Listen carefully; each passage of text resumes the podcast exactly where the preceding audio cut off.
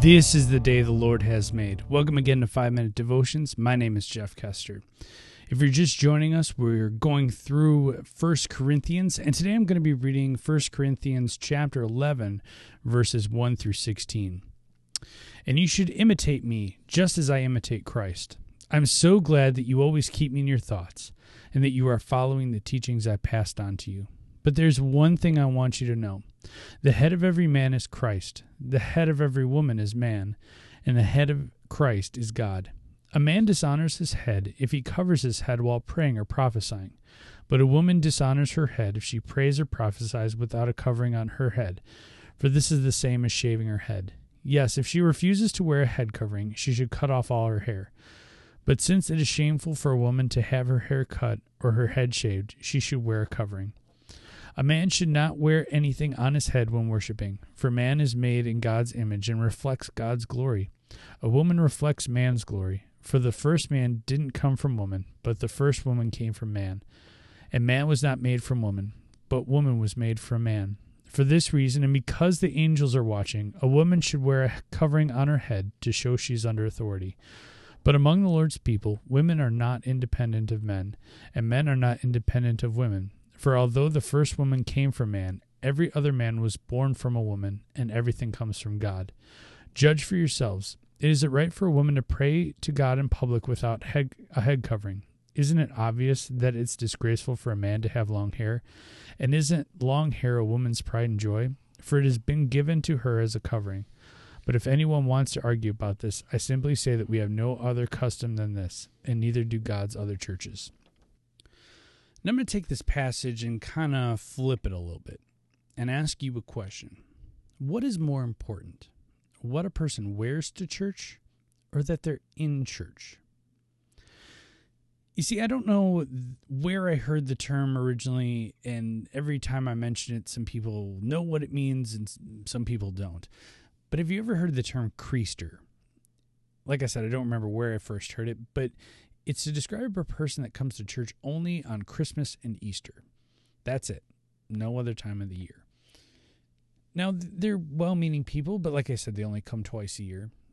They don't volunteer, they don't tithe, their kids don't go to Sunday school, they're not involved in the church in any other way, but they do go to service two times a year.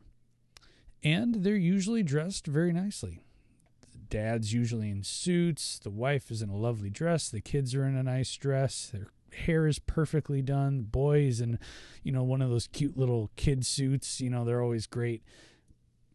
But like I said, they look great, but they only come twice a year. Then there are other people in our church. You may know who they are. Some wear shorts, some wear jeans, some wear shirts with no sleeves on them at all. Some of you may know who those people are. And those people well, they might come to church every single week. I know a lot of people like this. They wear shorts in the summer and jeans in the winter, and some of them wear, wear no sleeves at all all year long. But they're faithful members of the church. They tithe, they give of their time, they volunteer whenever they can. They're involved in all kinds of activities. They give you the shirt off their back and they are part of the community. So, what's more important? What you wear, or that you're a part of the community in the church? Let's go to something else that's very closely related to this is how kids act in church. You see, I still go to church when we're on vacation and we we found a couple places when we're, you know, out and about. But I remember one time we were at a, a different church and my kid was acting up. Actually, my daughter's finger got caught in the communion holder um, on the chair in front of us, and she really like messed up her finger pretty bad, and she was crying. And it was no fault of her own. She just kind of slipped and got her finger caught. Thankfully, she was okay, but it kind of jarred her enough where she was crying. And so, an elder and usher, I don't know who was, came up to us and asked us to leave. Um, and it was very humiliating for us. It was, you know, like we like scolded kids. It was like, you know, get that kid out of here. You know, we're, we're recording the service. You got to get him out. Get him out. So we're like, okay, you know, we felt about two inches tall, but our kid legitimately hurt herself. It wasn't like she was acting up or being bad or anything like that. And needless to say, it really affected us. You know, we were like, man, we're really struggling to go to this church. We were embarrassed, you know. We felt like we weren't wanted or that we mattered.